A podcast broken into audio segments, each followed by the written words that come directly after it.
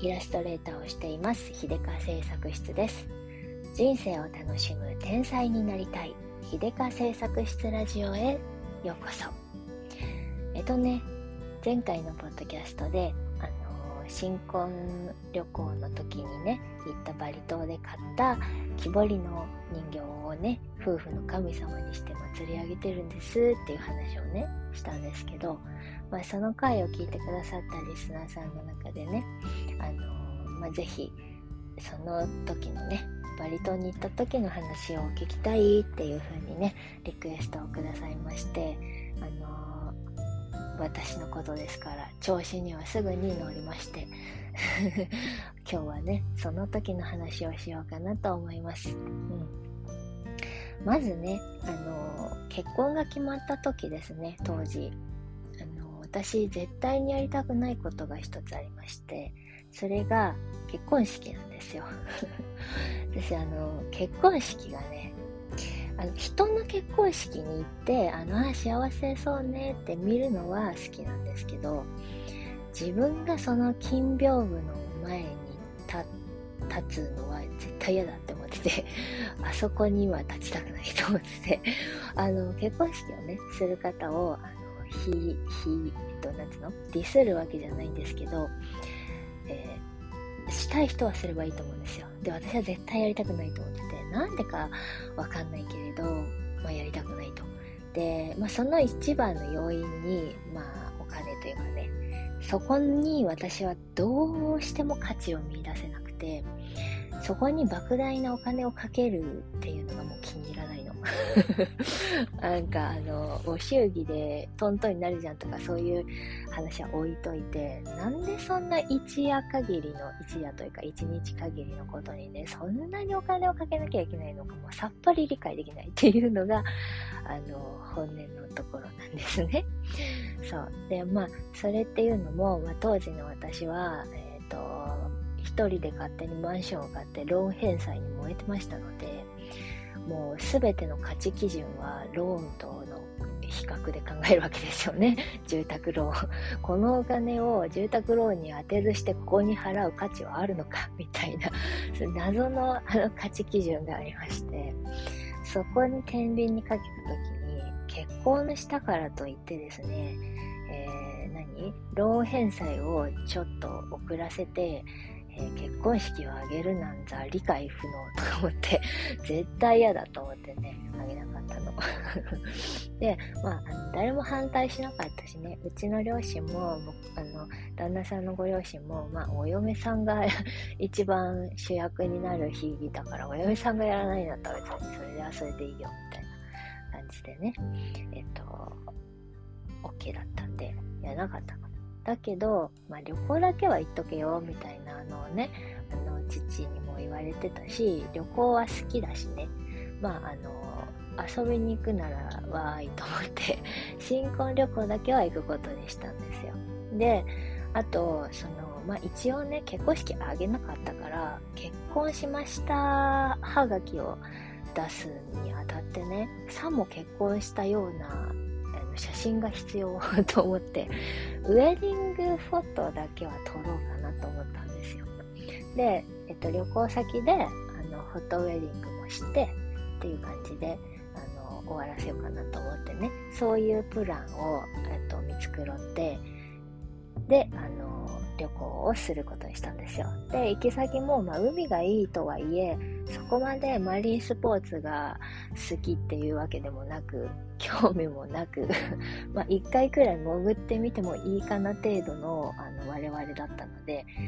ほどほどに海があり、ほどほどに街もあるところがいいねっていうので、おすすめされたのが、あの、バリ島だったんですよ。えっと、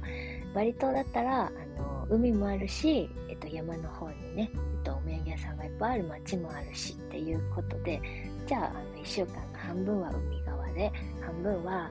あの、ウブド、山の方ね、に行って過ごそうか、みたいな感じで。で、まあ、海側にいる間に、えっと、花嫁さんである私が真っ黒になる前に、まず、ウェディングフォトを撮って、それで山行こうぜみたいな感じのプランで行ったんですよ。でね、あの結婚式にまるで興味のない私でございますからウェディングドレスもねあの白けりゃいいと思ってたんですよ。白けりゃいいでしょと。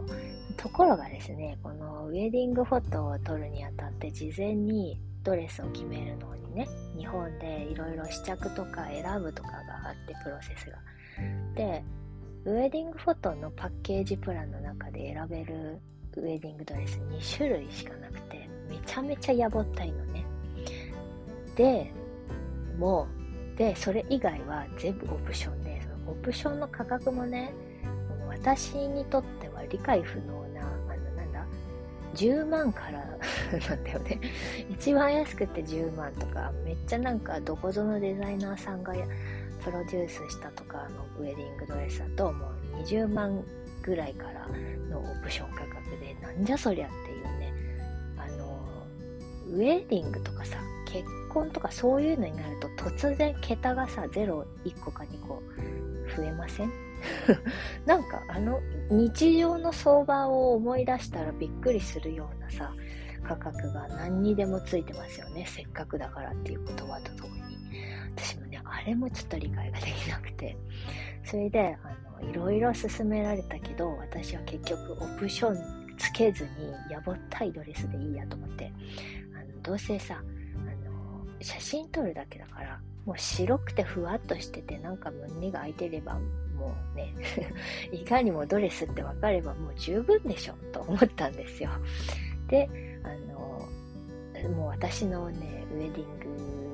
セットはねサクッと数分で決まりましてあこっちでみたいな。A か B かあじゃあ A でみたいな感じのね 感じで決まって。であの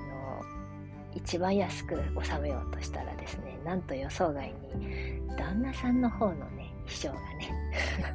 まさかのオプションプランになっちゃって。あのっていうのもねあのオプションじゃないと白いタキシードにしてもらえないっていうねクーっていうね 黒さすがに海を背景に黒いタキシードはちょっとあのー、ね重いかねって感じでね。結局あの花嫁である私よりもあの新郎の方がお金かかったフォトウェディングみたいになっちゃったんですけど、うん、まあそんなこんなでバリ島でねウェディングフォトウェディングの写真を撮りその時もねあのすごくあの現地のね日本人カメラマンが同い年くらいの女性の方でね私と旦那さんも結構ノリノリでやってたらすごいあの楽しくねフレンドリーにに乗せてくれてちょっと旦那さんジャンプしちゃおうかとかさ なんか砂浜にズボズボハイヒール足埋もれながらね2人でなんか飛ぶ飛んでみたりとかなんか追いかけっこしてみたりとかねなんかすごいあの撮影ごっこみたいな感じでね一時が万事ままごとみたいな感じでねめちゃめちゃ面白くて楽しかったんですよ。なんか荷物持ちのために付き添ってくれたスタッフさんとあのカメラマンさんとあと運転手さんと4人でね海辺でああでもないこうでもないってやってて あれがねすごくね楽しかったですね。結局親族誰一人呼ばず2人で写真だけ撮って終わったみたいな 感じなんですけど。でまあそれの任務が終わった後はバリ島のなんかいろいろ観光というかね全部フリーパックにしたのでね自分たちでマウンテンバイク借りてなんかちょっと散策したりとか地図があの私は地図を読めない人種なんですけど、まあ、旦那さんは地図が読めるので 地図を手に当時はさまだスマホとか、なかったんでね、うん、その w i f i とかそんなんなかったんであのそうね地図を片手に自転車乗って一日うろちょろうろちょろして遊んで帰ってくるみたいな感じのね、あのー、旅行をしたんですよで。行く前はね、もうひたすらリゾート地でダラダラしたい一日中寝て海辺で寝そべってやるとか、なんか昼ぐらいに起き、昼ぐらいまで寝てやるとか、いろいろ思ってたんですけどね、まさかの、あの朝はですね、本当に文字通り鶏の鳴き声がするんで鶏の鳴き声とともに目覚め夜8時ぐらいにバタン9っていうなんかね予想外にすごい健康的な1週間を送って しまったっていうねあの面白かったんですけど現地のなんかバリ舞踊を見たりとかお土産屋さんとかねすごいなんかあの個人でやってるお店がいっぱいだからそういうところ見るのとかもねすごく楽しくってなんか英語もね私も下手だけど相手もまあまあ下手だからさお互いになんか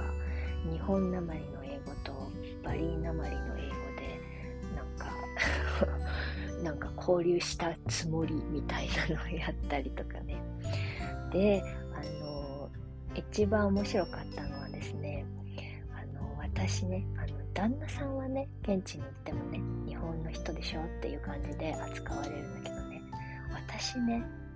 必ずあのバリ島でね言われるのは「あなたジャワ島から来たの? 」とかってね「ジャワの人?」とかって言われるんですよそれくらい私あのジグロだしね濃い顔なんですよねアジア顔というかでまあまあ日本人に見られない風見られないのは分かってたけどなかなかのあのローカライズっぷりで私。すっごい現地の現地に馴染んじゃってね。旦那さんと一緒にいてもなんか日本人とジャワ島のからきジャワ島らへんから来たあの人のカップルみたいに思われたりとかねしてなんか面白かったですね。あなんかそんなに見えないか日本人にみたいにバリバリ日本語喋っててもねあなたジャワから来たっしょみたいな 感じでね、言われてね、なかなか複雑な気持ちでおりました。うん。まあね、そんな感じで。旅行はね、いいなと思いますね。いっぱい写真撮ったりね、なんか、あの、現地のものをいろいろ食べて美味しくないとか言って 文句言ったりねしてね、うん、楽しめたなと思ってね。で、あの、すっごいリゾートのあの海側に行った時はね、リゾート、リゾートしたビラに泊まって、えっと、なんだ、えっと、パプライベートプール、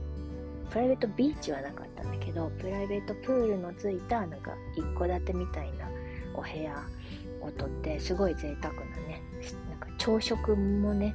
あのプライベートプールの側にキッチンがあって、寝てる寝室は鍵かけれるんだけど、えっとね、お庭付きだからね、朝ね、あの、スタッフさんが、あの、お庭に入ってきて、そのビ、あの、なんだ、プールサイドのキッチンでね、朝ごはん用意してね、で、出来上がるとね、ノックして、なんか、Your breakfast is ready, madam とか言って めっちゃなんかね、あの、マダムになった気分にさせてもらえてね、気持ちよかったですよ。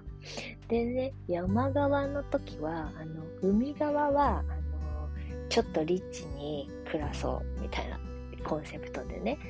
頼んで、ちょっとお金も払ってって感じだったんだけど、後半のウブドの方に滞在するときは、えっ、と、コスト、コストパフォーマンスで行こうって決めてて、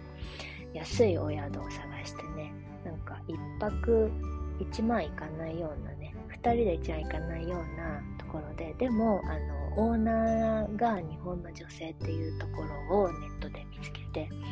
そこだとね、1泊5、6千円でお風呂もついていてっていうところがあって、で、結構小切れでね、良かったんですよ。で、その、安いところで、と、もちろんね、朝食の質とかもね、その海側のに、海にいた時の方よのやつよりは、あの、劣るけど、まあまあ悪くないっていう感じでね。そこで、えっと、ウブドウにいた時はね、えー、遊びまくって一日中外ほっつき歩いて、あの 日が暮れたらお家に帰って寝るみたいな感じでね、暮らして、すごく楽しかったですね。そうやってなんか、あのまあ、今回ね、このバリ島の話が聞きたいって言ってくださったリスナーさんは、えっと、まあ、新婚旅行に行かなかったっておっしゃってて、そうね、私は新婚旅行行ったけど結婚式してないし、夫婦って夫婦の形もいろいろだしそれぞれねみんな、うん、やることやらないこといろいろだよね。なんかみんなそれぞれのねなんかストーリーありますよねとか 思ったりしてね、うん、ちょっと懐かしく思い出しちゃったんでね今日のえー、ポッドキャストのサムネイルにはね、そのバリ島で撮ったフォトウェディングの写真をね、これな、なんていう言い方が正しいのかな？ウェディングフォト？フォトウェディング？ウェディングフォトか。ウェディングフォトの写真をね、えっ、ー、と、載せます。うん、こうやってもうなんかね、かしこまった写真多分1枚もないんだな、結局。ウェディングフォト撮ったけど うん、っていう感じでね、うん、いい記念になったなと思います。でね、帰ってきてから、その、えっと、ウェディングフォトの、えー、写真をはじめ、その現地で撮った写真とかを、まあ、フォトブックにしたりとかしてね、自分なりの、なんか、まあ、えっと、リーズナブルな方法で記念を 記念をね、作ったりとかはしました。うん。そう、いろいろだよね。あの、重きを置く、人によって重きを置くポイントっていろいろでね、うちの上の妹とかはね、結婚式をすごく、あの、大々的にやって、まあ彼女はね、そこに重きを置いていたし、それがずっとやりたくて夢でもあったっていうのでね、それはそれですごく素敵な結婚式だったし、やってよかったねって思うんですよ。うん。人のはね、見てやってよかったねって思うけどね、まあ今でもね、自分はやりたか、やっぱりやりたかったなとかは全くまるでちっともみじんも思わないっていうね、こういうのも個性だよね。それぞれ本当に人それぞれなんですよね。とか思ったりする感じです。まあね、こんなご時世だからもうなんか新婚旅行とかって言っていられないよね。私の下の妹なんかもね、そんな感じで、多分まだ新婚旅行できてないんですよ。ちょうどコロナになるくらいに結婚したのでね、旅行に行こうかって思ってた時にコロナみたいな感じだったと思うんでね、そう、そう考えるとね、今の若い人たちとかは本当にかわいそう、かわいそうっていうか、まあ、うん、かわいそうっていう言い方も失礼かもしれないけどね、それぞれのあのご時世での楽しみ方っていうのはまたあるのでね、当時は当時の楽しみ方でとても楽しかったけど、まあきっと今の、えーと、人たちは今の人たちの楽しみ方がきっとあるんだろうしね、うん、まあ何とも言いようがないけれど まあね、ただ旅行はね、海外旅行はもうしばらく行けないんだろうなとか思うとね、懐かしいなっていう気持ちもありますね。うん。そんな感じで今日はおしまいにしたいなと思います。最後までお付き合いいただきましてありがとうございました。じゃあまたね。